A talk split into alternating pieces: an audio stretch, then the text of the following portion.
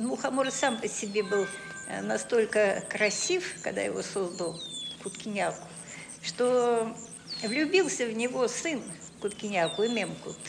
Вот и превратил его в женщину. Вот, это была красивая женщина, а потом он ее обидел. Обидел, и она опять ушла в землю вместе с детьми.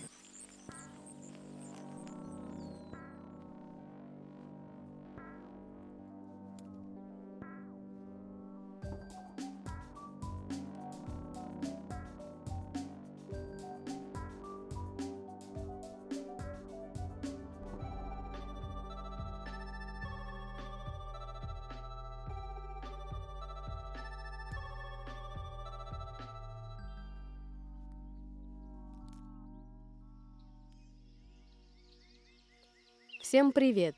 Меня зовут Настя Ларионова, и это подкаст «Споры грибов».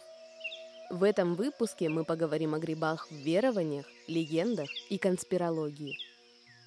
Вы только что слышали одну из версий легенды коряков о происхождении мухомора. В целом понимаю главную героиню. Некоторые мальчики ведут себя так, что хочется уйти в лес, чтобы с ними никогда не разговаривать. Кстати, пару недель назад я так и сделала – к своему стыду я поняла, что веду подкаст о грибах, а вообще-то никогда в жизни не ходила собирать грибы. У бабушки была аллергия, поэтому в нашем доме они в принципе появлялись редко. Ну а что остается делать, если собственная бабушка отказывается с тобой собирать грибы? Конечно, позаимствовать для этого чужую бабушку. Так я познакомилась с Мариной в паблике «Грибы и грибники». Вся ее страница ВКонтакте состоит из фотографий, сделанных во время походов по грибы – Поэтому я написала Марине и спросила, могу ли присоединиться к ее прогулке. Она согласилась и отправила геолокацию. Марина живет в небольшом городе под названием Белозерский. Это три часа на машине из Москвы. Когда я доехала до Марины, она сказала, что мы поедем собирать грибы в село Барановское. Село Барановское. Здесь 20, может, сколько минут ехать. Село Барановское. 27 минут. Там на Егорьевку выходим, поворот налево и сразу остановимся. Марина работает в автолавке. Она ездит по деревням и продает мясо, колбасу, творог. Все, что попросят местные бабушки. Ходит по грибы она каждый день. Сам процесс, вот когда гуляешь по лесу, хоть на часик ты выбрался, ты забываешь обо всем все какие-то хлопоты, заботы, они куда-то уходят, ты такой счастливый. Даже если ты нашел эти три гриба, угу. ты все равно довольно идешь, отдохнувший, душевно, морально. Я просто люблю. Марина неразлучна с собачкой Чучей, поэтому она тоже отправилась с нами. По рассказам Марины, к ним в села часто приезжают из Москвы ради грибного туризма. А много людей приезжают на выходные, вот как мы, условно, грибы много, собирать? Очень много. много Сейчас да? уже наши даже говорят, э, кто местные, вот мы ходим, да говорим, на каждый гриб по москалю.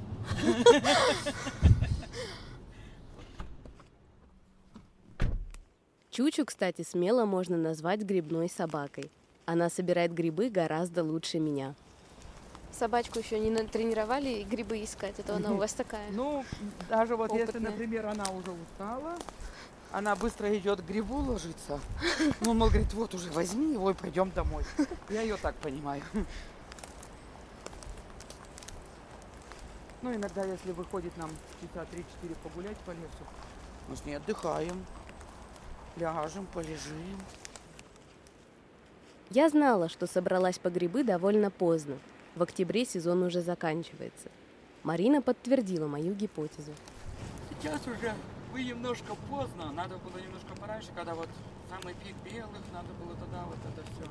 Ну да. А сейчас уже рядовки пошли больше, в основном уже. Сам-то гриб пошел, но рядовка тоже гриб очень вкусный. А когда вообще, по-вашему, сезон заканчивается, чтобы прям все, уже Если нет Если посмотреть по моим фотографиям, в том году 21 октября, что ли, я еще собирала, собирала рядовку. Угу. 21 последний раз вот я была, по-моему. Угу.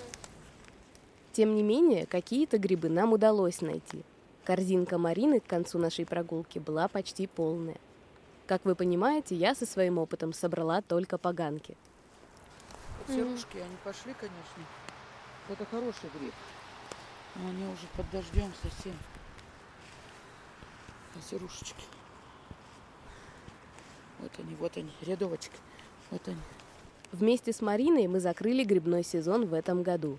Она сказала, что уже нет смысла собирать грибы. После таких похолоданий их почти не найти.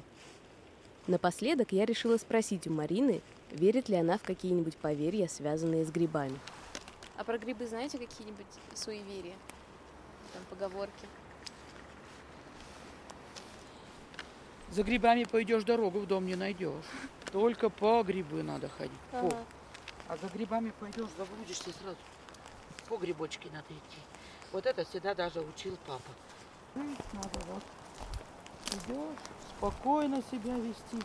Не хихикать, не прыгать, не. Иди спокойненько. И собирай грибочки. Нехорошая примета. Хохотать в лесу, он сказал. Да. Вот тогда, говорит, леший-то и за это заругается. Если хохотать в лесу? Если хохотать, визжать, прыгать.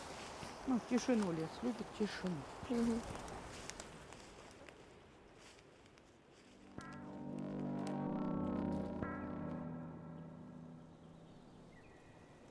Надеюсь, вам понравился лесной СМР от студии «Толк». В общем, вернулась я в Москву с банкой опят от Марины. Кстати, она рассказала мне о своеобразных лесных правилах. Мол, в лесу нельзя шуметь и смеяться. У грибов тоже могут быть свои правила. Кто-то, например, верит, что собирать грибы нужно только в хорошем настроении, а то грибные духи могут разозлиться. О грибных правилах у некоторых народов мне рассказала старший научный сотрудник РАН и кандидат исторических наук Елена Батьянова. Она начала ездить в научные экспедиции еще в студенческие годы, в 70-е. Елена много ездила на северо-восток России, чтобы изучать быт коряков и ительменов. Вот как она описывает их правила обращения с мухомором. К мухомору надо всегда с добром. Вот когда идут, собирают мухоморы, то надо, чтобы добрый э, человек собирал обязательно. Может быть, девушка молодая. Ну, столько добром. Когда ты находишь мухомор, то ты должен выразить как-то свой восторг, свою радость. Или спеть, или станцевать. Ну, в общем, радоваться, что ты нашел мухомор. И правила обращения с ним очень строгие, прописанные правила. Нельзя срезать мухомор ножом. Нельзя переворачивать его вниз головой. Если там не один мухомор, а семья целая, то зачем же семью-то разлучать? Их обязательно вместе. Нельзя смешивать другие мухоморы чужой семьи, их отдельно, чтобы они не, не переругались, чтобы не было какого-нибудь конфликта. Маленьких мухоморов, мухоморов детей вообще лучше не брать, а оставить, пусть они растут. А если мухомору нагрубить? Корякские легенды рассказывают, что с такими людьми происходит несчастье. Когда ты неправильно обращаешься с мухомором, то ты можешь погибнуть. Я тут не понимаю, это легенда или это действительный случай, но они вот о- обернуты в такую именно легенды, сказочного такого, это уже фольклора элементы. Мухомор вообще-то добрый, но он бывает и злой. Это когда человек сам злой, то и мухомор тоже делается злым. И как-то человек принял мухомор и что-то на него рассердился и решил его убить. И человек бегал за мухомором, гонялся, чтобы его догнать и его убить. И бегал по деревне, там все вот это. А потом нашли вот мертвым. Ну, наверное, лишнее съел мухомора. Но вот это такая легенда. Елена Батьянова много общалась с коряками и ительменами, и они рассказывали ей, как употребляли мухомор для определенных обрядов. Одна бабушка с помощью мухоморов помогла сыну справиться со стеснительностью. Дело в том, что он ходил в клуб на танцы и очень стеснялся, застенчивый был как-то. Вот. И она узнала об этом, решила, значит, чтобы он принял мухомор, чтобы мухомор дает энергию. И вот его совершил такой обряд первого принятия мухомора по правилам. Надо руководить, чтобы ты не ошибся, как его принять. И все это прошла у него такая вот скованность. Вообще, народы Крайнего Севера и Сибири используют мухомор, чтобы пообщаться с теми, кого уже нет на этом свете. У каких-то народов пообщаться с умершими с помощью грибов может каждый, а у некоторых, например, у хантов и у манси, так могут только шаманы. Рассказывают историю про шамана. А было уже советское время, 30-е годы, когда это преследовалось, всякие такие, как считалось, обычаи, ну, там, шаманизм и прочее. А он принял и сказал, что я пойду навещу. У меня не будет дня три, а я буду тут лежать, а это я пошел туда ну, навестить. Вот, и кто-то донес там власти, и пришла милиция и сказать, что это такое, что он лежит.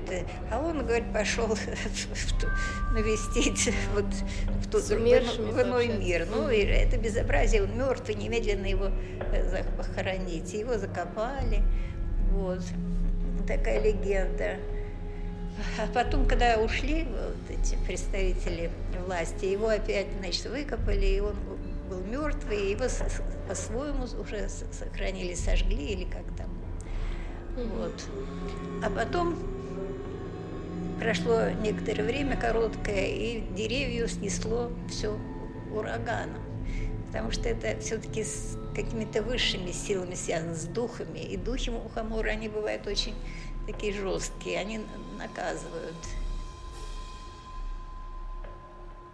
Легенды вокруг грибов возникали всегда, в первую очередь благодаря их загадочности – Одни выдуманные истории о грибах существуют в формате преданий и магических обрядов, а другие – в виде конспирологии. Грибы – это иная цивилизация, которую мы просто не можем понять в силу, возможно, своей неотесанности. И вот они пытаются с нами вступить в контакт. Одна из самых популярных теорий, связанных с грибами, получила название «Теория упоротой обезьяны». Этноботаник Теренс Маккена предположил, что эволюционный переход от Homo erectus к Homo sapiens произошел благодаря псилоцибиновым грибам. Ученый утверждал, что псилоцибин изменил то, как примитивный мозг обрабатывал информацию и привел к развитию языка и технологий. Теория Теренса Маккены при его жизни не была принята всерьез. Сейчас ее продолжают изучать отдельные активисты – но в целом она встречается только на конспирологических форумах. Вчера ты боялся саблезубого тигра, а сегодня ты с ним сражаешься. Научно доказано, что псилоцибин позволяет сбросить и поменять неврологические связи, отвечающие за реакцию на страх. Но это случилось не один раз и не с одной группой гоминидов, а миллионы раз с каждым поколением. Первым типом сознания была способность увидеть все глазами своей жертвы.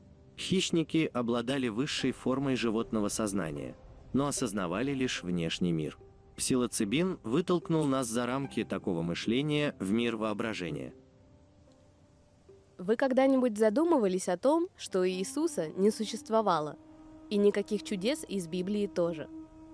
Исследователь свитков Мертвого моря Джон Аллегро написал книгу «Священный гриб и крест». В ней он утверждал, что христианство уходит корнями в шаманские культы, основанные на употреблении галлюциногенных грибов. Иисуса никогда не было. Это просто галлюцинация людей, которые объелись псилоцибиновыми грибами. Насколько мне известно, после критики книги Аллегро пришлось принести публичные извинения. Это, это никакой не фейк, это прям реально, это прям есть место, это во Франции, и в Европе. Это все на стенах нарисовано в 1200 году. Вот смотрите. Иисус Иосифович. И вот его эти самые пацаны тоже ушатанные на грибах. Видите, везде грибы. Вот, грибы. Это все прям, видите, вот это вот, вот это вот, в общем, мухомор. Мне стало интересно, почему грибы так часто становятся героями теорий заговоров. Спросить это я решила у главного эксперта по грибам в России Михаила Вишневского. Грибы – это такая штука, которая всегда воспринималась э, достаточно мифологически. Грибы за счет своих странных свойств, вот их как бы нет, и вдруг они повылазили из-под земли. Да, вот они были, вот они пропали. Дерево чего? Растение. Вот оно начинает расти, растет, стоит, плодоносит. Животное, ну тоже вот родилось, побегало, там съели его или само умерло. Тоже, в общем, все ясно. Грибы, они появляются и исчезают. Они странной формы, они непонятно себя ведут. Совершенно не ясно, как они размножаются. Человечество открыло споры грибов всего там 200 лет как, условно. Да? И вот эти странные организмы, которые еще и появляются часто в странных местах, там, на кладбищах, допустим, да, на деревьях вырастают, это может не к добру. И умеют расти кольцами, и отсюда все эти ведьмины кольца, да, и, и всякие эльфы, пикси, там, да, существа, использующие грибы. То есть грибы, у них э, образ жизни достаточно мифологичный, то есть предполагающий ту или иную их мистификацию. И именно поэтому в свое время человечество, ну как минимум в Европе, да, в Евразии сформировалось как э, микофильное и микофобное, да, то есть во всех случаях были свои мифологические причины. Европа, она, как правило, формировалась с грибами как объектами хтонического мира – хтонические персонажи, это всякая гадость, там, ведьмы, змеи, пауки, духи, призраки, жабы, да, и туда же шли грибы. Есть несколько вариантов мифологии, связанной с Зевсом, когда сброшенные им с неба противники превращались в грибы. Это было очень серьезное наказание. То есть грибы за счет своей непонятности, они у разных народов э, так или иначе вошли в фольклор. Вся грибная мистичность, она отражается в том, что и современные грибные мифы вполне появляются. И Пол Стейнс рассказывает, что грибы прилетели со звезд, споры их, да, и колонизировали планету, и цели у нас все объединены во всемирный интернет, и с одной стороны это всемирная сеть, с другой стороны практически аватар, как в фильме, когда все ко всему подключено, разумность грибов и чего только не, не слишком странные. И вот эта форма существования, уникальная форма существования, которую нашли только грибы, мицелий, сеть, да, это на самом деле уникальная находка. В таком виде живут только грибы, только грибы это придумали. Мистификация всего подряд действительно очень популярна в России. И, как мне кажется, вообще на территории постсоветского пространства. Куда ни глянь, сглазы, привороты, эзотерика и тайные заговоры.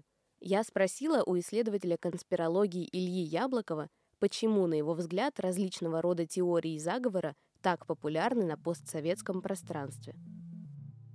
Потому что конспирология дополняет реальность. Реальность постсоветская не всегда понятная, она всегда очень э, такая конфузная, если угодно. Ты всегда ожидаешь одного от властей, от институтов, от людей, от компаний, а тебе в ответ всегда приходит что-то другое, потому что правила не работают на российском и постсоветском пространстве в целом, ну или работают мало где, и мало какие правила работают и так далее. Поэтому конспирология — это всегда такой способ слабого человека, человека не способного влиять на, на суть событий, на ход вещей. Это какая-то попытка объяснить себе и объяснить другим, как это на самом деле работает. Человек э, на постсоветском пространстве чрезвычайно подозрителен. Человек э, видит подвох или потенциальный подвох там, где его нету. Человек не доверяет близким, а, точнее так, человек доверяет близким, но человек не доверяет э, тем, кто как бы выходит за пределы того круга людей, которые входят в его непосредственную семью или друзей, Закончили мы разговор с Ильей тем, что к людям, которые верят во что-то свое, не стоит относиться презрительно. Во многом это же нормально. К этому не надо относиться как к чему-то экстраординарному, как к чему-то, чего стоит бояться. То есть люди в нормальном обществе, в открытом обществе уходят в такого рода субкультуры просто чтобы реализовать себя или как-то действительно попробовать компенсировать то, что они не получают от окружающей реальности. Да? Кто-то печет пироги, кто-то занимается БДСМ, а кто-то вот, э, собственно, такими культами грибов э, увлекается. И это нормально. Сегодня мы поговорили о том, что грибы это не только наука, но еще и идеальные персонажи для мистических теорий. Кто-то верит, что они прилетели из космоса. Кто-то верит, что собирать их нужно только в хорошем настроении, потому что они могут рассердиться. А кто-то думает, что никакого Иисуса не было, и вся Библия – это один большой грибной трип. И это нормально. Каждый может верить в то, что ему нравится, и даже на трехчасовом интервью с серьезным лицом рассказывать про рептилоидов из мирового правительства. Верьте во что угодно, лишь бы вам это помогало. Кто-то, кстати, даже лечится с помощью грибов и верит в то, что самые полезные лекарства растут в лесу. Подробнее об этом мы поговорим в следующем выпуске.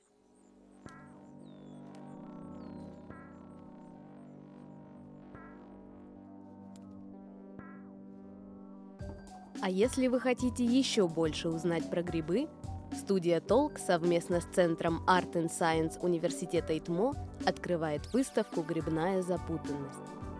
С 22 ноября по 20 декабря в Петербурге вы сможете увидеть работы ведущих российских и международных Art and Science художников. А на публичной программе узнаете подробнее о грибах в философии, искусстве и науке – Выставка пройдет в пространстве Центра Art and Science ИТМО, расположена на биржевой линии 16. Это был подкаст «Споры грибов» от студии «Толк». Над подкастом работали ведущая Анастасия Ларионова, редактор Филипп Смирнов, монтаж и саунд-дизайн Николай Поляков, продюсеры Полина Иванова и Арсений Агеев. BetMGM has an unreal deal for sports fans in Virginia. Turn $5 into $150 instantly when you place your first wager at BetMGM. Simply download the BetMGM app and sign up using code Champion150. Then place a $5 wager on any sport. You'll receive $150 in bonus bets, regardless of your wager's outcome. And if you think the fun stops there, the King of Sportsbooks has plenty of surprises in store. Check out daily promotions, same game parlays, live bets, and so much more. Download the app in Virginia today and get $150 in bonus bets instantly from your first wager only at BetMGM. BetMGM and GameSense remind you to play responsibly. See BetMGM.com for terms. 21 plus only, Virginia only. New customer offer. Subject to eligibility requirements. Rewards are non withdrawable bonus bets that expire in seven days. Please gamble responsibly. Gambling problem? Call 1 800 Gambler. Promotional offer not available in Washington, D.C.